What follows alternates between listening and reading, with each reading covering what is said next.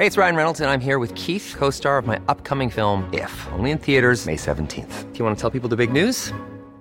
All right, I'll do. Sign up now and you'll get unlimited for $15 a month in six months of Paramount Plus Essential Plan on us. Mintmobile.com slash switch. Upfront payment of $45 equivalent to $15 per month. Unlimited over 40 gigabytes per month. Face lower speeds. Videos at 480p. Active Mint customers by 531.24 get six months of Paramount Plus Essential Plan. Auto renews after six months. Offer ends May 31st, 2024. Separate Paramount Plus registration required. Terms and conditions apply if rated PG. Brenda Peña y Manuel Zamacona están listos para actualizarte los hechos relevantes de la metrópoli con la mirada fresca que los caracteriza. Bienvenidos a Noticiero Capitalino en Heraldo Radio. Comenzamos.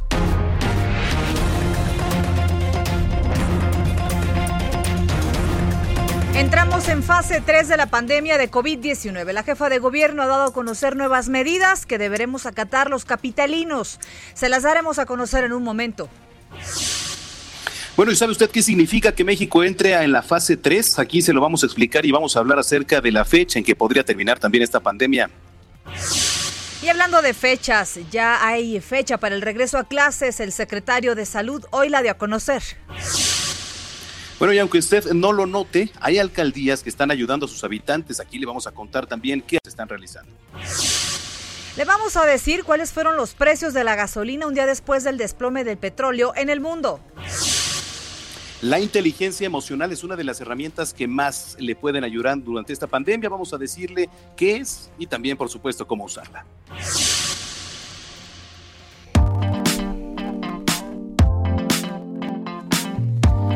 9 de la noche con dos minutos, es el tiempo, es la hora. Gracias por acompañarnos este martes en el Noticiero Capitalino 98.5, el Heraldo Radio. Manuel Zamacona, ¿cómo estás? Buenas noches. Gracias, querida Brenda Peña. Me agarraste mensajeándome con Susana a distancia en estos momentos, a esta hora de la noche. es que ya la, la incluimos en el chat. Y además en medio de un verdadero diluvio, ¿eh? Qué cosa para llegar, ¿eh? lluviosa desde el día de ayer aquí en la capital. La verdad es que si nos escucha usted y va en el coche, maneje con mucha precaución. Está lloviendo eh, en algunas zonas de la capital, está granizando. Y qué manera de llover. Eh, compartí ahorita cuando venía en el camino, me tuve que orillar eh, porque estaba durísima la granizada y eh, aproveché para grabar un video que lo subimos a las redes sociales. Tenga mucha precaución, eh, a lo mejor usted confía en su coche, pero créame, hay gente que no tiene la misma visibilidad cuando comienza a llover, Manuel. Y pues ahí es donde pueden surgir los accidentes. Ahorita es cuando menos podemos tener un accidente o algo que nos haga parar en el hospital, porque usted ya sabe la emergencia. Híjole, no es una buena idea, caray. Sí, efectivamente, y sabes que también hice lo propio el de ayer, tomar algunos de los videos, porque si bien pues estamos agradeciendo que caiga un poco de lluvia para despejar todo esto, eh, también el calor ha contribuido a que pues todo esto se haga un bochorno de, consideración, ¿eh? Definitivamente, y pero, pero qué locura, la verdad es que ayer, justamente a esta misma hora, yo recuerdo estabas al aire antes de entrar y escuchábamos tronar y caer el cielo. Bueno, parece que esto va a ser eh, pues va a ser por lo menos lo que resta de esta semana, ¿no? Que está bien para que nos ayude a amortiguar un poco el calor que hemos estado sintiendo por las madrugadas. Totalmente. Bueno, pues eh, escríbanos, señoras y señores, qué gusto que nos esté acompañando. Bienvenidos al Noticiero Capitalino aquí a través de la señal del Heraldo Radio, el 98.5 de FM. Eh, pues ya les vamos a dar a conocer en unos minutos lo que acaba de anunciar la jefa de gobierno para el próximo jueves. Sí, Agárrense porque, bueno, pues ya entrando una vez a la fase 3, también aquí en la capital se han tomado algunas medidas. Ya les platicaremos de qué se trata. Y mientras tanto, acompáñenos también en redes sociales, denos su opinión, sus comentarios en arroba el heraldo de México. Arroba bajo penabello. Y arroba zamacona al aire. Son las 9 con 4. Vamos a ver qué está pasando en las calles eh, de la Ciudad de México. Alan Rodríguez, ¿qué nos tienes? ¿Qué manera de llover y qué manera de granizar en algunos puntos de la capital? Brenda Manuel, excelente noche. Quiero reportarles inundaciones y encharcamientos por la granizada y tormenta que se registra en la zona centro y norte de la capital. Sobre circuito interior a altura de Calzada de los Misterios, tenemos vehículos varados por la lluvia que supera el metro de altura en carriles centrales de esta vialidad. También Avenida Fray Servando, esto entre Calzada de la Viga y Congreso de la Unión, con varios encharcamientos y motociclistas resguardados de la lluvia bajo el puente del metro. Tenga precauciones en este punto para evitar accidentes. Ya por último, quiero informarles que el bajo puente de Oceanía y Circuito Interior se encuentra inundado con dirección al Estado de México, lo que tenemos, eh, por lo que tenemos presencia de unidades Bactor realizando el desasorbe del drenaje en la zona. Es la información que tenemos. Muchísimas gracias por el reporte. Mucho cuidado, por supuesto, las precauciones para la gente que nos escucha en vivo y en directo y que va en el coche. Evite estas zonas y tome sus precauciones. Gracias. En un momento más nos enlazamos contigo, Ala. Estamos al pendiente. Excelente noche. En otro punto de la capital está nuestro compañero Gerardo Galicia con información importante. Jerry, ¿dónde andas? ¿Qué nos tienes? Adelante. Así es, Manuel. Brenda, excelente noche. También información de lluvia en la zona oriente y sur de la capital. Hay que manejar con muchísima paciencia para nuestros amigos que van a utilizar la calzada Ermita Iztapalapa de lo más complicado llegando al metro UAM. Esto se debe al transporte público, hace base en ambos sentidos y por ello es eh, muy difícil avanzar, además de los encharcamientos que se generan prácticamente en todo el Valle de México. Habrá que tomarlo en cuenta. El periférico presenta similares condiciones, un avance un tanto complicado, sobre todo llegando al eje 5 sur y a las inmediaciones de la CCH Oriente tenemos lluvia bastante, bastante intensa, encharcamientos severos en carriles de extrema derecha, así que si se dirigen hacia la zona de Ermitis Tapalapa o la calzada de Ignacio Zaragoza, hay que hacerlo con precaución. Y por lo pronto, el reporte. Me parece perfecto. Bueno, pues hay que estar pendientes y únicamente el llamado eh, para que usted, que nos esté escuchando en su automóvil, pues maneje con precaución. Gracias, Gerardo. Claro que sí, excelente noche. Son las nueve de la noche con seis minutos. Y bueno, el mensaje de la jefa de gobierno capitalino este martes, Manuel lo dio hace unos minutos y hablaba justamente de nuevas medidas que se van a tomar, ya que esta mañana amanecimos con la noticia de que se iba a declarar o que se ha declarado ya la fase 3 de contingencia por COVID-19 aquí en nuestro país. Y todo el mundo decía, bueno, ¿Y cuáles van a ser esas medidas? La jefa de gobierno ha puntualizado, todavía ayer lo repetíamos, que no va a aplicar el toque de queda, que no va a multar a la gente que salga a las calles, porque dice, ¿dónde? No, no habría fin. No habría fin, los policías no tienen que estarse ocupando de eso. Sin embargo, una de las medidas implementadas, Manuel, es esta parte del hoy no circula por lo menos lo que resta de eh, la pandemia. Sí, efectivamente, además de las medidas más importantes, eh, habló nuevamente de manera clara Claudia Sheinbaum y si te parece vamos a escuchar. Así es. Buenas tardes. Hoy es martes 21 de abril y son las 6 de la tarde. Hasta el día de ayer se reportaron oficialmente 2.710 casos de COVID-19 y 190 lamentables defunciones en la Ciudad de México.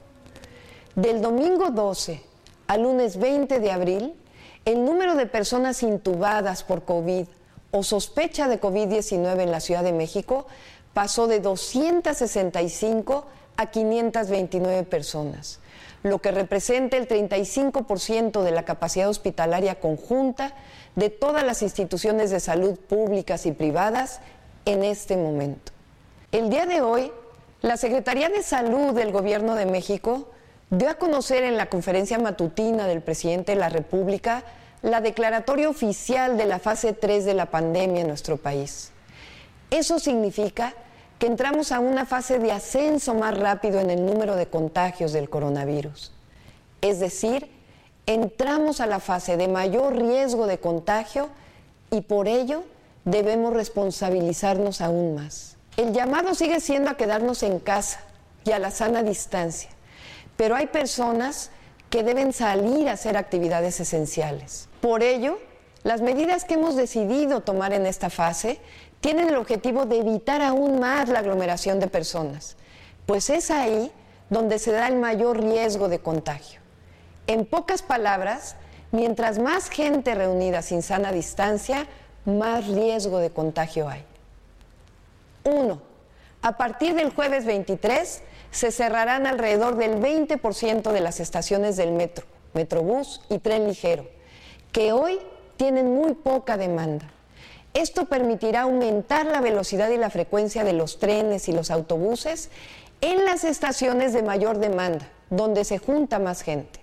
Si los trenes y autobuses pasan más rápido, habrá menos congregación de personas. Dos, se establecerán medidas en coordinación con el transporte concesionado y RTP para aumentar frecuencias y evitar aglomeración de personas. 3. Se establece como obligatorio, a partir del jueves 23, el hoy no circula para todos los vehículos independientemente de su holograma. De esta medida se excluye a taxistas, transporte de carga y personas con discapacidad. Esta medida tiene el objetivo de balancear en los días de la semana las salidas esenciales de las personas. 4. Aumentarán las medidas de sanitización de espacio y transporte público. Y 5 habrá mayor verificación, más exhaustiva de las empresas que no estén cumpliendo con el cierre establecido en la declaratoria de la emergencia sanitaria. La ciudad tiene vocación democrática. No habrá toque de queda ni multas a las personas. Siempre apelaré a la conciencia y a la responsabilidad y a la voluntad de las y los habitantes, de los que vivimos en la ciudad y de los que nos visitan. Quédate en casa y si debes salir a actividades esenciales, guarda sana distancia.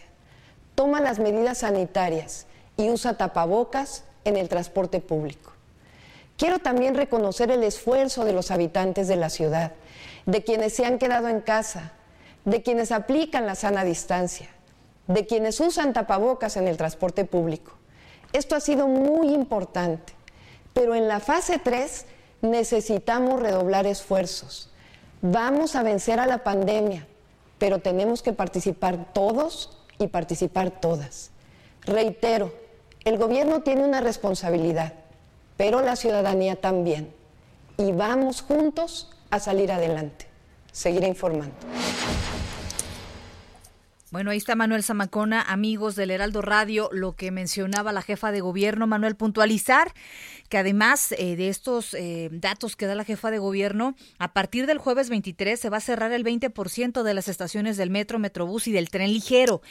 Eh, esto, estas medidas las está tomando la jefa de gobierno, el gobierno local, porque en teoría eh, tiene que disminuir eh, la afluencia de la gente en las calles, entonces no se va a ocupar y tampoco se quiere exponer a más trabajadores. Esto hasta cierto punto se entiende. Van a establecer también eh, medidas de coordinación con el transporte concesionado, el RTP, para aumentar frecuencias, evitar aglomeraciones. Lo único que no me gustaría es que como se va a reducir, Manuel, el, número de, de, pues de transporte público, hay gente que está saliendo a trabajar, Manuel. Sí, Hay gente que sigue y que tiene que salir y que necesita y ojalá que por esto no se vaya a poner en riesgo y vayan a ir mucho más apretados en el transporte público, ¿no? No, que por cierto, qué bueno que lo comentas porque eh, efectivamente dentro de estas medidas ya eh, la misma jefa de gobierno dijo que se va a aumentar, digamos, las corridas, por ejemplo, tanto de transportes eléctricos como también las corridas del metro, a fin de que suban menos personas. O sea, se va a agilizar el Creo que 30 por, por, por camión. Se va a agilizar el movimiento a fin de que vayan menos personas. Pero ojo, aquí hay una precisión muy importante para todos los que nos vienen escuchando, ¿eh? que por cierto lo acaba de tuitear la jefa de gobierno. Dice una precisión importante, el programa hoy no circula, aplica para los automóviles sin importar el holograma, ¿eh? O sea, si usted tiene cero, doble cero, uno, dos, solo el día que no circula de acuerdo al último dígito de su matrícula. Quedan excluidos taxis, eh, transportes de carga, autos de personas con discapacidad y autos conducidos por médicos y trabajadores de la salud. O sea, para acabar pronto, todos aplicamos en el hoy no circula. Así es. O sea, usted así tenga un coche eléctrico, no importa. No importa, así tenga un, híbrido, así tenga el, engomado más actual, el que sea, de todas formas usted va a dejar de circular un día. Por favor, vaya al calendario y sea responsable, vea qué día es el que le toca, porque entonces si no le quiero platicar la multota que se va a llevar. Es corralón, ya ves que ahora todo merita corralón y mejor evítese esos, esos dilemas, eh, organícese con la, este, con la familia para ver cómo le van a hacer. Insisto, Manuel, hay mucha gente que sigue trabajando que tiene un negocio de comida y que ahorita es lo que les está dando para vivir, este, que tiene que ir, a lo mejor me pongo a pensar en los médicos, en las enfermeras, en la gente que trabaja en el sector salud y que se tiene que trasladar, la gente que trabaja en los supermercados, por ejemplo, es, pues que, que está laborando, hay que tomar precauciones y organizarse. Es correcto, eh, tómelo muy en cuenta eh, y recuérdelo, eh, efectivamente, híbridos y eléctricos eh, también les aplica, ¿eh? Así es. También aplica, entonces, bueno, pues ahí está, tómelo en cuenta, este, y vamos a estar retuitando también en redes sociales, arroba heraldo de México. Arroba bajo penabello. Y arroba samacona al aire. Son las... Eso. Tú, a ver, a ver, va, de nuevo. Vas tú, ¿eh? ya te fuiste al, honguito ese que se come a Mario Bros. Ahí va de nuevo. Vas tú con la hora, Manuel. Va, ok, va. Sí, gracias. Gracias, chicos. Entonces, ahora ya sabe, prevéngase. Son las nueve con quince. ay, ay, ay. Qué barbaridad. Bueno, pues este, eh, ya estamos, eh, Brenda, en la fase 3 de esta pandemia.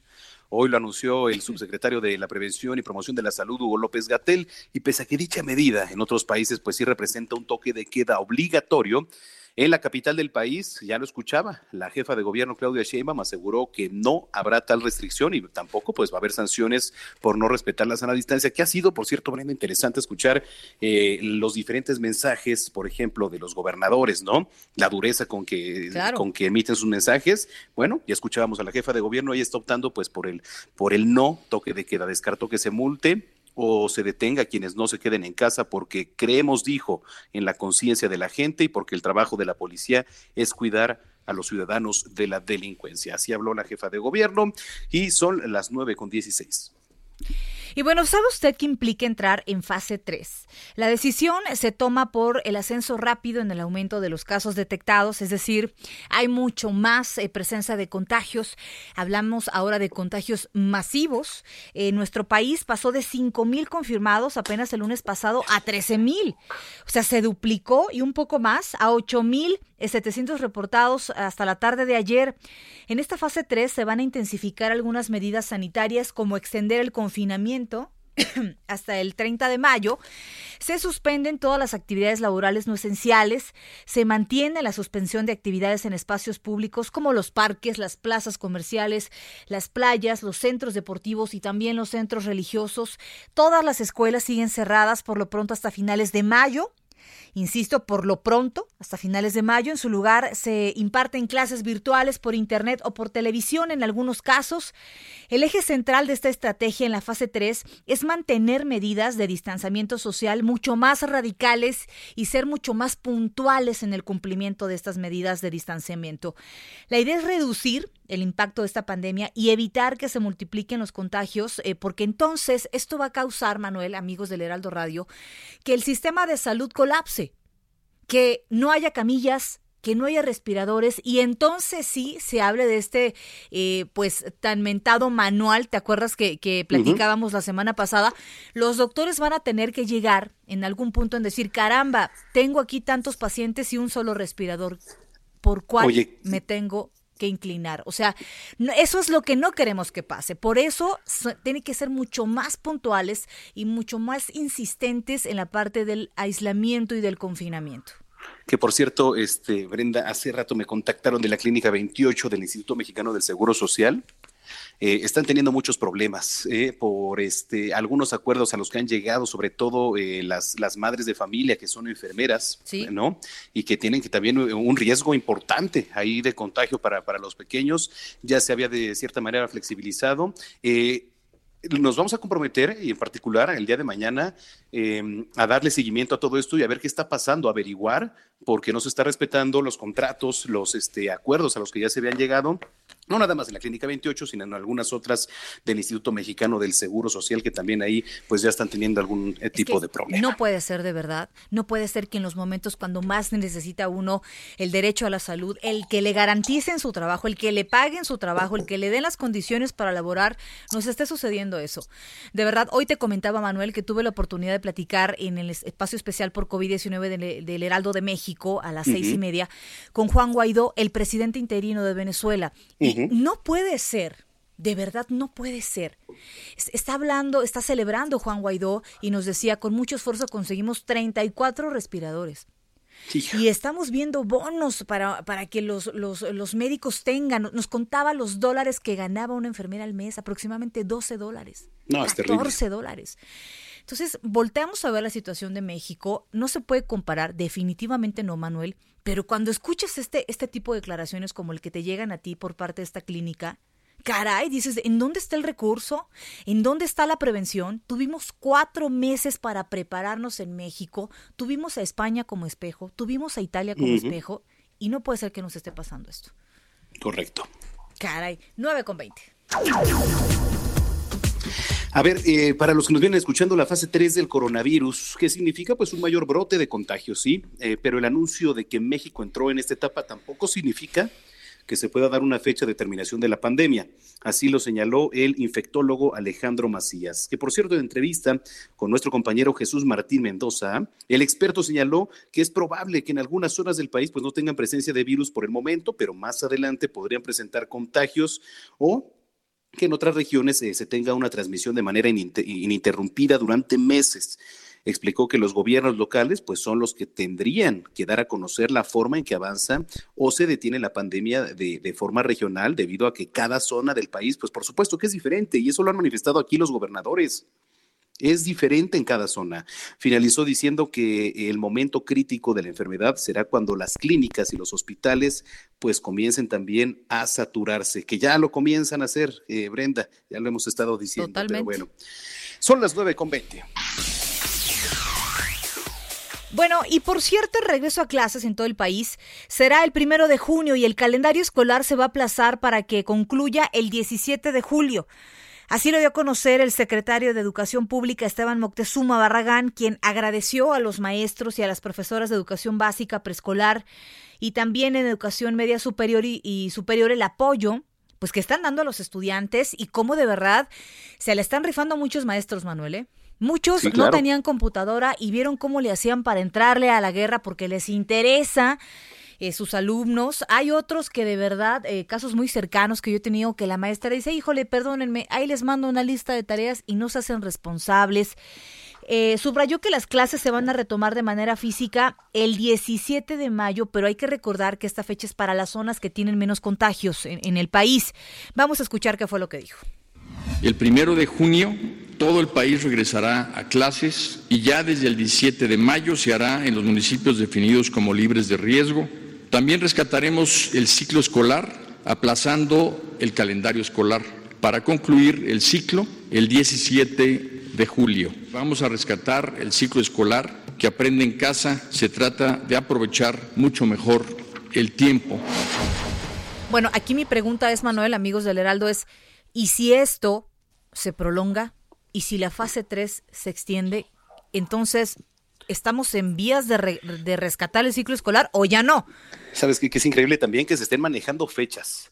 Me eh, parece muy arriesgado, ¿eh? O sea, sí, por supuesto, ¿no? Digo, si bien es una manera de, dar un aliento, de efectivamente dar un panorama, ¿no? Una luz al final del túnel, como decía Marta Naya, pues por otro lado también, primero hay que comenzar por estos días a, a comportarnos y acatar las medidas que se nos dan.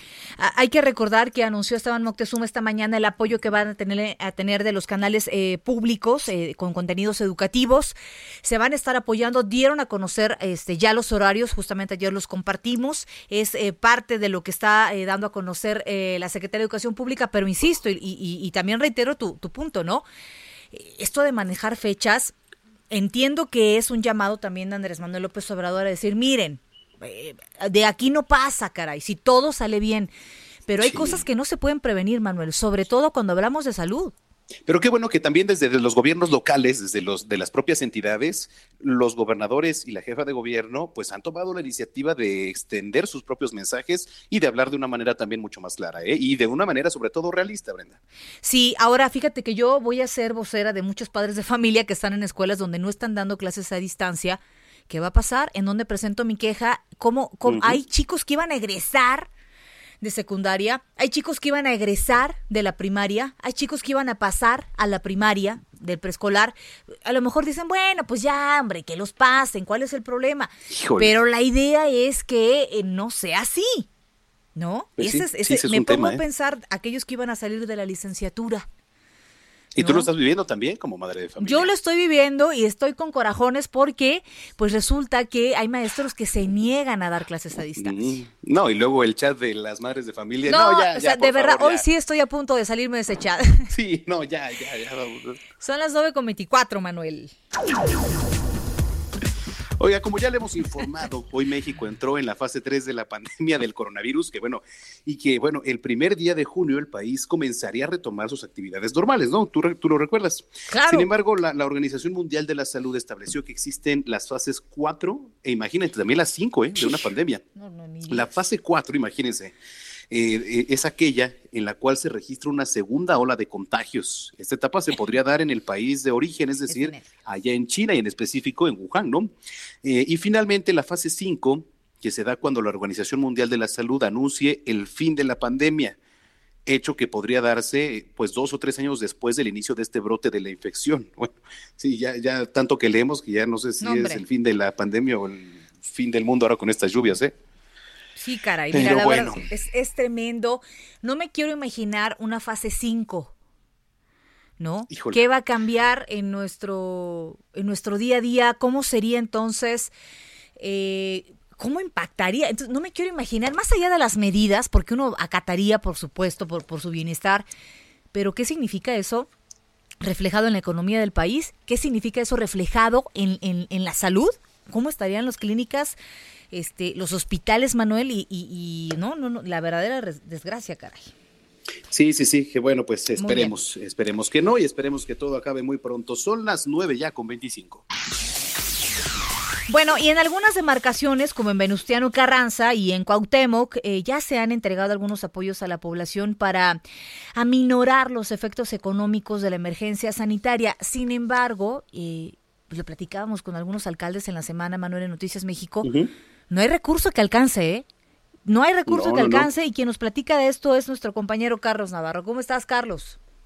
Buenas noches, Brenda Manuel. Les saludo con gusto a ustedes y a su auditorio. Y bueno, como bien lo comentaban, en algunas demarcaciones ya comenzaron a dispersar recursos para atender la contingencia sanitaria por COVID-19.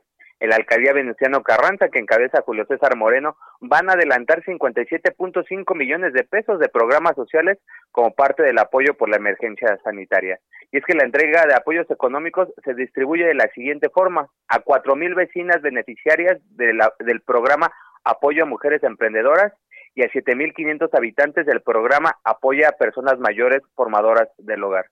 Mientras que la alcaldía Cuauhtémoc van a destinar 43.8 millones de pesos que van a beneficiar en total a más de 100 mil personas como parte de una serie de apoyos. El alcalde Néstor Núñez presentó este programa que lleva por nombre Nuestro Corazón Resiste, que tiene la intención de apoyar a las micro, pequeñas y medianas empresas. Y es que, por ejemplo, uno de estos eh, apoyos de la forma en que se divide es el apoyo a fondo perdido para renta o inventario de las MIPIMES, que consiste en beneficiar alrededor de, de 600 microempresas de este tipo hasta con 30 mil pesos. Y para este esta parte del programa se destinaron 9 millones de pesos.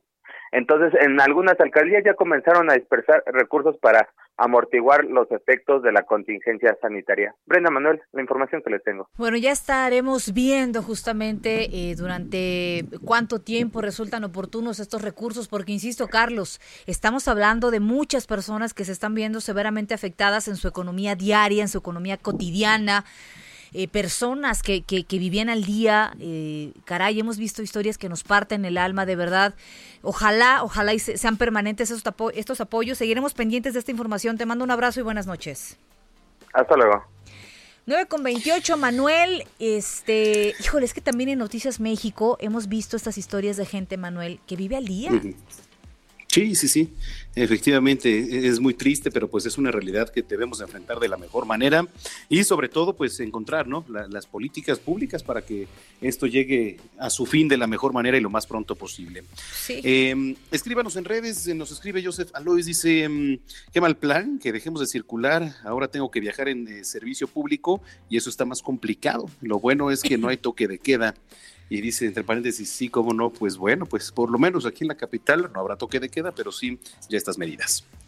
Mira, me dice aquí Atiliano, eh, dice, apela a la buena voluntad de la gente, se refiere al eh, mensaje de Claudia Sheinbaum y dice, hoy parecía feria en eh, Tetealpan. Así que ojo ahí también para las autoridades que parecía feria. Esta gente que está saliendo, caray, y que toma el helado de la banqueta, que va, o sea, de verdad comprendan que estamos en una situación extraordinaria en nuestro país, Manuel. Acaten por el amor de Dios. Increíble. Efectivamente, sí, sí, sí. Muy bien, en 9 con en 29, tendencias. Pausa y regresamos.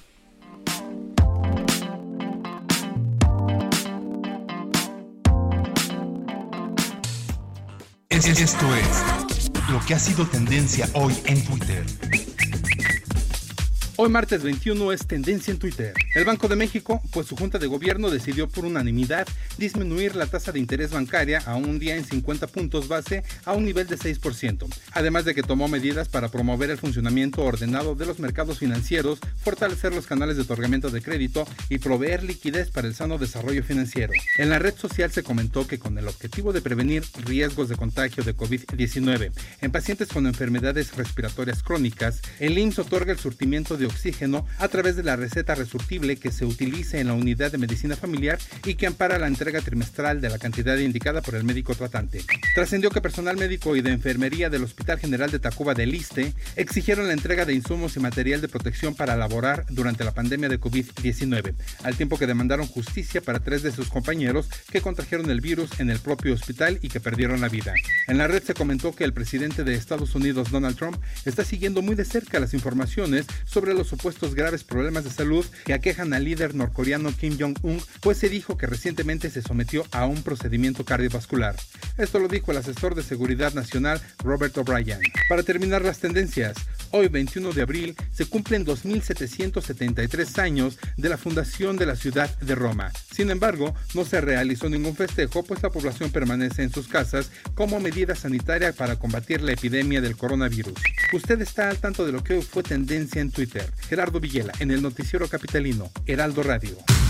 Amigos del Heraldo Radio, qué gusto que estén con nosotros acompañándonos en este su programa y también para darles a conocer una super noticia que les va a beneficiar para cubrirse la cara, para protegernos todos, todos los que estemos escuchando en este momento esta emisión. ¿Por qué? Porque es importante estar con nuestro lavado de manos y también con el gel, etcétera, etcétera. ¿De qué se trata Adri Rivera Melo para, para poder ayudar a cubrirnos nuestro rostro? Y ahora sí que el que tosa y el que hable, que no nos salpique. Así es, Moni, me da mucho gusto saludarte a ti y a todos los radioescuchas. Les traigo una máscara especial de polietileno que se llama máscara hospitalar.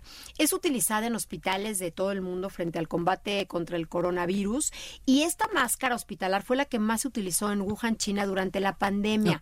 Es similar a la que utilizan los soldadores para trabajar porque te protege mucho más tu cara y así evita que te lleves las manos y te toques nariz boca o ojos. Wow. Y bueno, pues es mucho más higiénica porque también tiene, tiene la ventaja de que la puedes lavar con agua y con jabón. La máscara hospitalar va a detener las gotículas de saliva. que expulsamos cuando tosemos o cuando estornudamos, Monique. Claro, importante. Y bueno, pues este diseño que, que, tenemos de máscara hospitalar te permite seguir utilizando la mascarilla habitual para tener aún más protección. Ok, perfecto. La promoción. Ay, es que estaba yo tan atenta escuchando esta información que la verdad sí me, me checa porque digo, oye, doble protección, pero una super promoción para este momento, Adri. Si marcan en este momento al 800 mil, repito, 800 mil, se llevan cuatro máscaras hospitalar por la mitad del precio de la mascarilla N95 y en la compra de las cuatro máscaras van a recibir de regalo un kit SOS Protec. ¿Qué contiene este kit? Un gel bactericida para nuestras manos y un rolón antimicrobiano especial para proteger nuestras vías respiratorias. No, hombre, estamos cubiertos ya de todo. Y quedarnos en casa también, eso ayuda, ¿verdad? Esto se los enviamos a la comodidad de su hogar. eso es buenísimo. Quédense en casa, no salgan. Si no, tienen a qué pues salir, no. salgan. Claro, 800 mil. Perfecto. En este momento marcamos. ¿Hay tiempo límite, Adri? No, no, no, hay que marcar, hay, que, marcar, ya en este momento. Repito la promoción, son cuatro máscaras hospitalar y estarán recibiendo el kit SOS Protect con gel bactericida y con un rolón antimicrobiano. Perfecto, muy bien, muchas gracias y a marcar en este momento y protegernos. Continuamos. Continuamos después de un corte con las noticias más relevantes en las voces de Brenda Peña y Manuel Zamacona en el noticiero capitalino en Heraldo Radio 98.5 FM. Regresamos, regresamos con Brenda Peña y Manuel Zamacona al noticiero capitalino en Heraldo Radio 98.5 FM.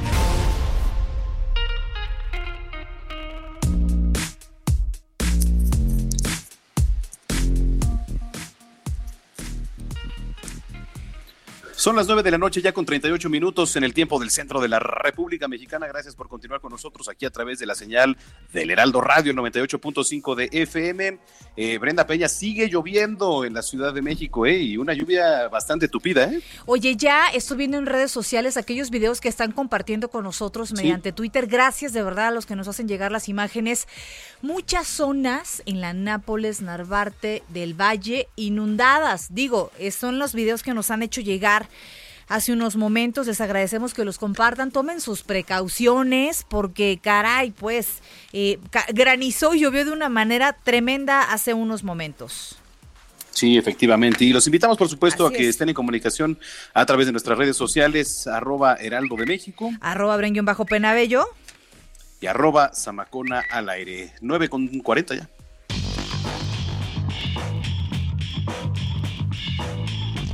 Roberto San Germán con toda la información deportiva, ya en la línea telefónica. ¿Cómo estás, mi estimado Robert? ¿Qué tal? Buenas noches, mi querido Manuel, mi querida Brenda y gente que nos sintoniza. Bien, aquí estamos. Vamos a hablar de Michael Jordan. Esperemos que hoy las comparaciones sean un poquito menos agresivas. Sean un poquito menos agresivas. todavía no puedo, no, me recupero de ese shock. No, ni yo, eh, ni yo, la verdad. de hecho, tú eres rencoroso como los del América. Ah, pues eres del América, ¿no? Exacto. Y con razón, fíjate, sin querer. No, luego, luego atacando. ¿Viste cómo fue? así, pegando. O sea, rudeza innecesaria. En el fútbol americano sería castigo. Lo ensayó como media hora, ¿eh? Eso. Estuve preparándome para este momento toda la tarde. Sí, se, le vio, se le vio, pero bueno, oigan, hablando de Michael Jordan, de lo que pasó con su eh, documental este que se llama The Last Stand, el último baile, así lo tradujeron, o el último viaje, podríamos decirlo, porque fue lo que hizo Phil, eh, Phil Jackson, que fue su entrenador, cuando fue la última temporada que jugó Michael Jordan en los Toros de Chicago, porque ya sabía que si iba Phil Jackson, ya le habían dicho el gerente eh, general o el manager del equipo, le había dicho tú ya te vas, no el dueño, pero salió con un, pues digamos, cuando antes se usaban estas hojas impresas y las engargolaban, y se las entregaban a los jugadores para que en su última temporada pues ya supieran de qué se trataba, ¿no? Y él le decía que saliera a divertirse. Pues bueno, ¿qué va a hacer Michael Jordan con lo que va a ganar con este documental? Pues muy simple, ya lo dijo el basquetbolista, y es que este hombre va a donar todo el dinero que genere este documental a obras de caridad. Ah, está interesante eso, ¿eh? Sí, y dice que podría reunir entre 3 y 4 millones de dólares. Ah, lo único que no ha dicho es a quién se lo va a donar, quiénes van a ayudar, quiénes van a recibir esta ayuda, ni cómo lo va a dividir.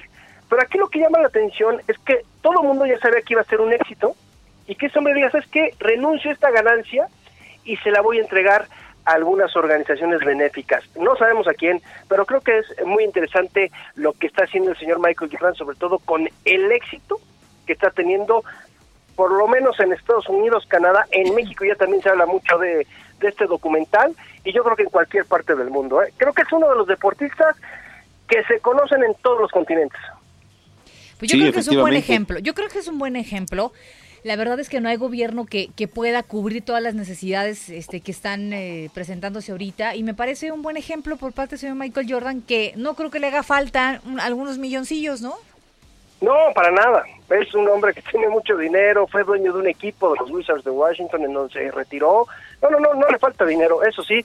Pero muchas veces, tú cuántas veces los conoces y te das cuenta que ellos pues simplemente no quieren apoyar o no ayudan. Y este hombre dijo, yo doy todo, yo lo dono, lo que sea la ganancia de este documental. Y oigan, y otro, ¿alguno de ustedes corre?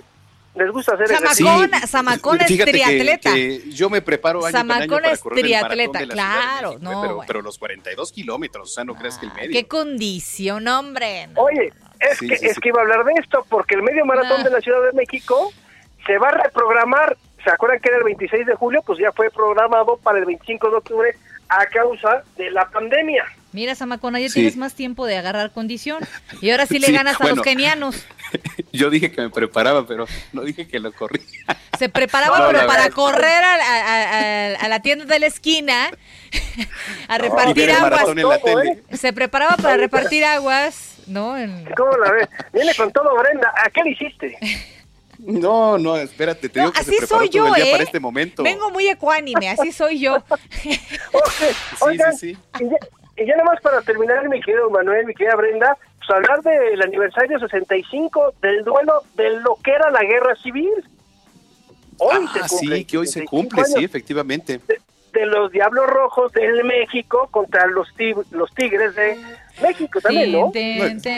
ya para qué tocaste ese vals, mi estimado, porque va a sacar ahorita, mi querida Brenda, o sea, estás insinuando, estás insinuando que me la paso haciendo comentarios.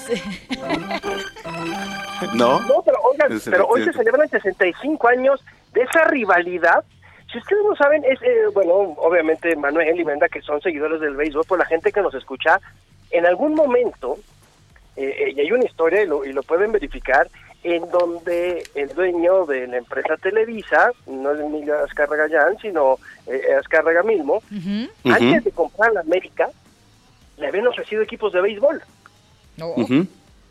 y, iban a poner estadios, iban a hacer esto y de repente llegó alguien y le dijo, íbamos a comprar mejor el América, va a tener más, bla, bla, bla, pero para creer la importancia que tenía el béisbol en ese entonces, y sobre todo esa serie, ¿eh? la guerra civil, los Tigres, no sé, mi querido Manuel, ¿Habrá algún otro partido igual de importante en la Liga Mexicana? No, no, en la Liga Mexicana sin duda que no. Digo, quizá por antigüedad los sultanes de Monterrey contra los Diablos Rojos, pero hablando de antigüedad, en rivalidad, no hay ninguna que se le parezca. Y, que bueno, yo te podría decir de las que recuerdo, eh, de las mejores, en 1997, que queda campeón Tigres contra Diablos, otra en el 99, que queda campeón Diablos en el Parque Deportivo del Seguro Social, que eh, ambos años eh, fueron entradas a reventar y que había gente literal, y no miento, hasta en las lámparas, ¿eh? Se colgó la gente en las lámparas que había en el Parque del Seguro Social para poder entrar a ver el partido Tigres Diablos. ¿Y, también hiciste berrinche? Porque iban perdiendo no, los Tigres. No, no, no, no. nada más sabes que casi me dejas ahí botada en el estadio porque jamás voy a olvidar. Round uno. Qué bárbaro, ¿eh? ¿Sabes qué? Creo que fue un error tocar ese tema, ya mejor me voy. Se te dijo, este se te dijo, incluso se te advirtió. y se te repitió. Está bien, discúlpenme, discúlpenme por la intromisión. No volveré a tocar el tema de Tigres Diablos. Está vetado en esta sección deportiva. Gracias, mi estimado Roberto San Germán. ¿Dónde te podemos seguir, eh? En Twitter, en arroba R San Germán, ahí estaremos para servirle, señores. Oye, eh, querido, ¿qué te parece si platicamos en días posteriores este tema de que eh, J. Lowe y su querido Alex Rodríguez andan por ahí coqueteándole a los Mets. Sí, claro, con mucho gusto. Hay, que un, que... un cambiecito, ¿no? Un cambiecito. Sí, le sobra, le sobra un poquito a la señora Yael también, aunque creo que sería... ¿Quién tendrá más? Uh, híjole, yo creo que sería, ¿cómo sería? La cuchillada trapera más fuerte en la historia del béisbol. Los de los Yankees compre a los Mets, ¿eh? Imagínate nada más, ¿le pasará algunos secretos los de los Yankees? ¿No? Pues sí, pero eh, bueno, los Mets yo creo que están salados, no, no, no sé, no sé, ahí hay alguna cuestión, pero sí, sí, si quieren platicamos del tema con mucho muy gusto. Muy interesante, muy interesante. Muy ya prometo no confrontación. No, no está bien, está bien. Pero habla con Manuel, por favor, habla con Manuel, porque. bueno, bien. Era su momento, deja, era su momento. ya, ya. Sí, sí, sí. Bueno, te manda. De, el espectáculo del Super Bowl otra vez, pero bueno, vale, señores. Te mandamos un abrazo, Roberto. Abrazo, querido Roberto. Igualmente, cuídense. Son las 9 con 47 ya. Bueno, ayer le dimos a conocer que las actividades en los verificentros se van a suspender debido a la emergencia sanitaria. Hoy la Secretaría del Medio Ambiente dio a conocer el nuevo calendario para verificación vehicular. Eh, será a partir de junio cuando los automovilistas con engomados eh, rosa, rojo, verde y azul deberán realizar esta verificación de sus automóviles. Eh, cabe mencionar que a partir de junio el proceso de verificación se va a ir normalizando y aquellos autos eh, que les eh, toque verificar a partir de junio deberán proceder el trámite obligatorio aquí en la Ciudad de México. Así que recuérdelo, ahorita estamos en etapa de confinamiento, todo va a empezar a normalizarse, por lo menos en este tema, Manuel, a partir del mes de junio. Sí, efectivamente hay que tomarlo muy en cuenta, ¿eh? porque son datos eh, por demás importantes aquí en la ciudad. Es, 9 con 49. ¿Ustedes saben eh, cuál es el precio del petróleo que ayer tuvo una baja como nunca? Bueno, pues muchas personas pensaron que esto tendría un impacto también en el precio de la gasolina, sin embargo, pues esto no es así. ¿Sabe cuánto costó este martes, 21 eh, de abril de 2020? A ver, de acuerdo con la última actualización de inteligencia de mercado para el sector gasolinero y de transporte en México, el promedio de la gasolina hasta las 3 de la tarde fue eh, la gasolina magna cuesta 15.197 pesos. La gasolina premium está en 16.503 y el diésel se vende en 19 punto eh, pesos, por así redondear de alguna manera, ¿no? Pero bueno, pues así están los precios de la gasolina en algunas zonas más que otras. Así es, eh, no es algo para celebrar, Manuel. Esto es consecuencia del problema energético que enfrenta nuestro país, que enfrenta Estados Unidos, que esto se va a poner eh, bastante complicado, ¿eh? Sí, aunque hablando con expertos, fíjate, hoy en Noticias México nos decían, calma, esto ya se veía venir, pero sí hay algunas este, opciones alternativas y también fue muy criticado Dos Bocas, ¿no? Por ahí. Así Entonces, pues bueno, son las nueve con cincuenta ya. En el noticiero capitalino nos importa todo lo que tenga que ver con el ser humano. Y la salud mental aquí tiene su espacio. El diván de flor. Una inmersión profunda a la psique humana. Con Flora Arreola. El Heraldo Radio. 98.5.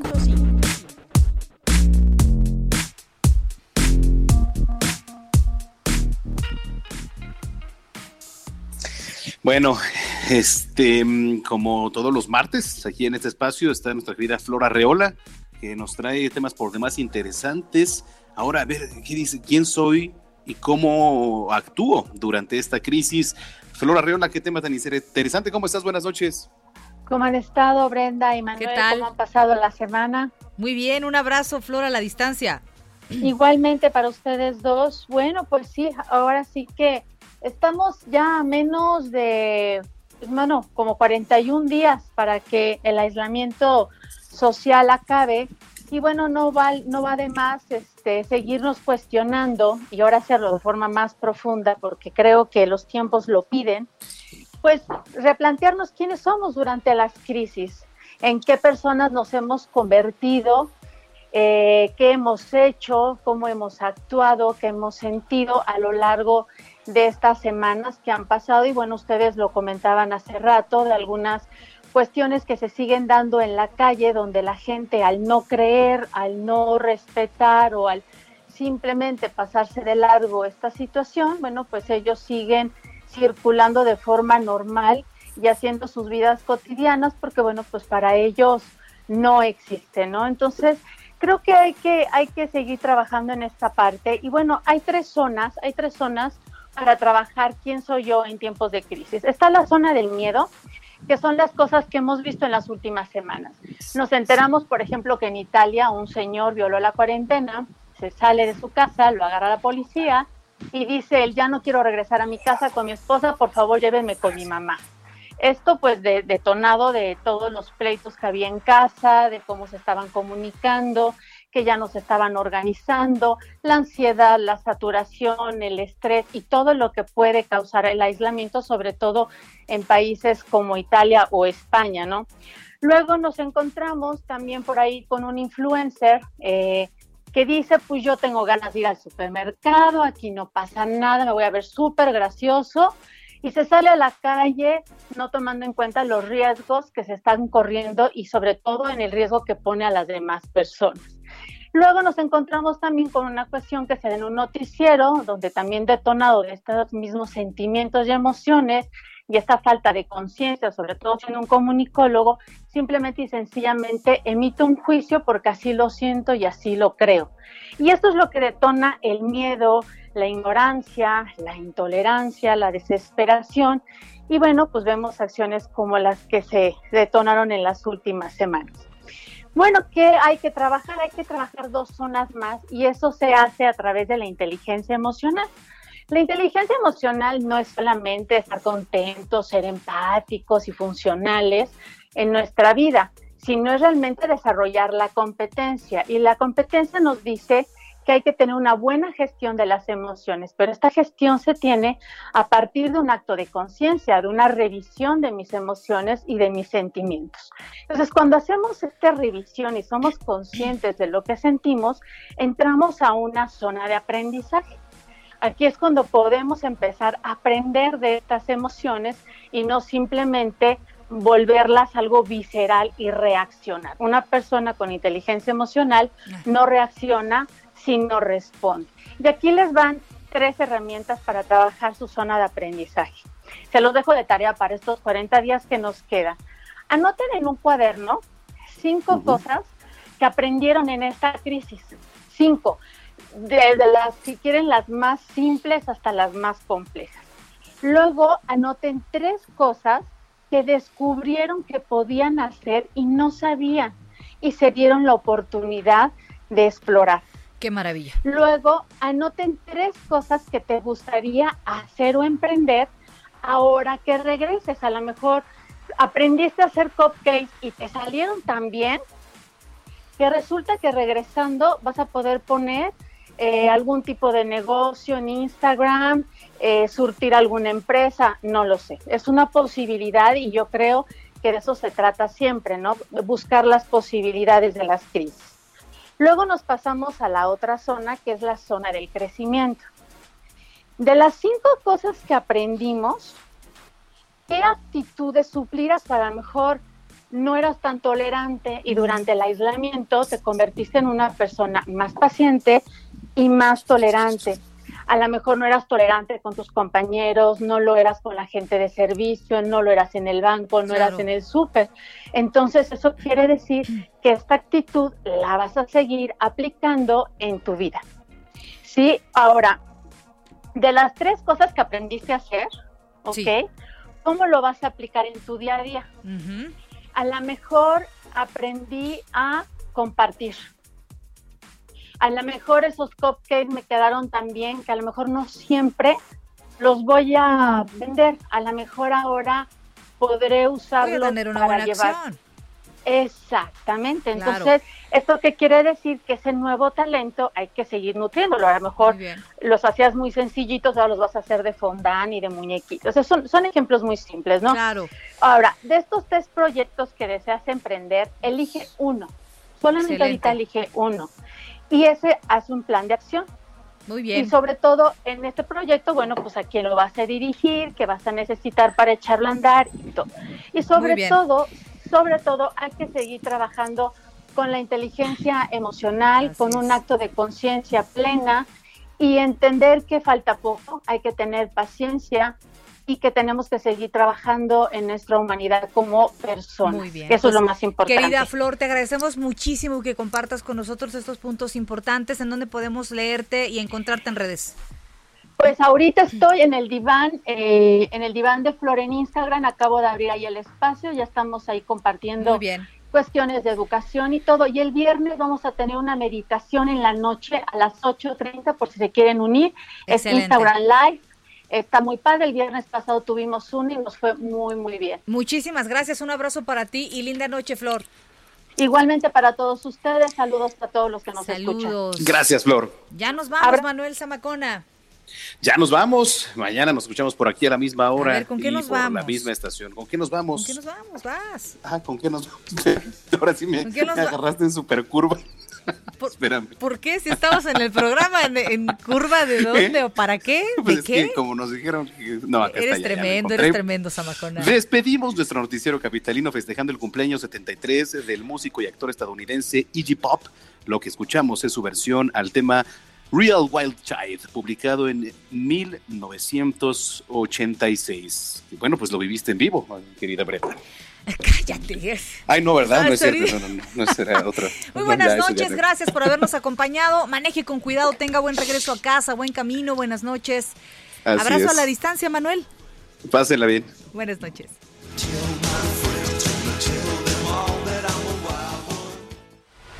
Estás informado con las noticias más relevantes que acontecen en la metrópoli. No te pierdas la próxima emisión de Noticiero Capitalino con Brenda Peña y Manuel Zamacona.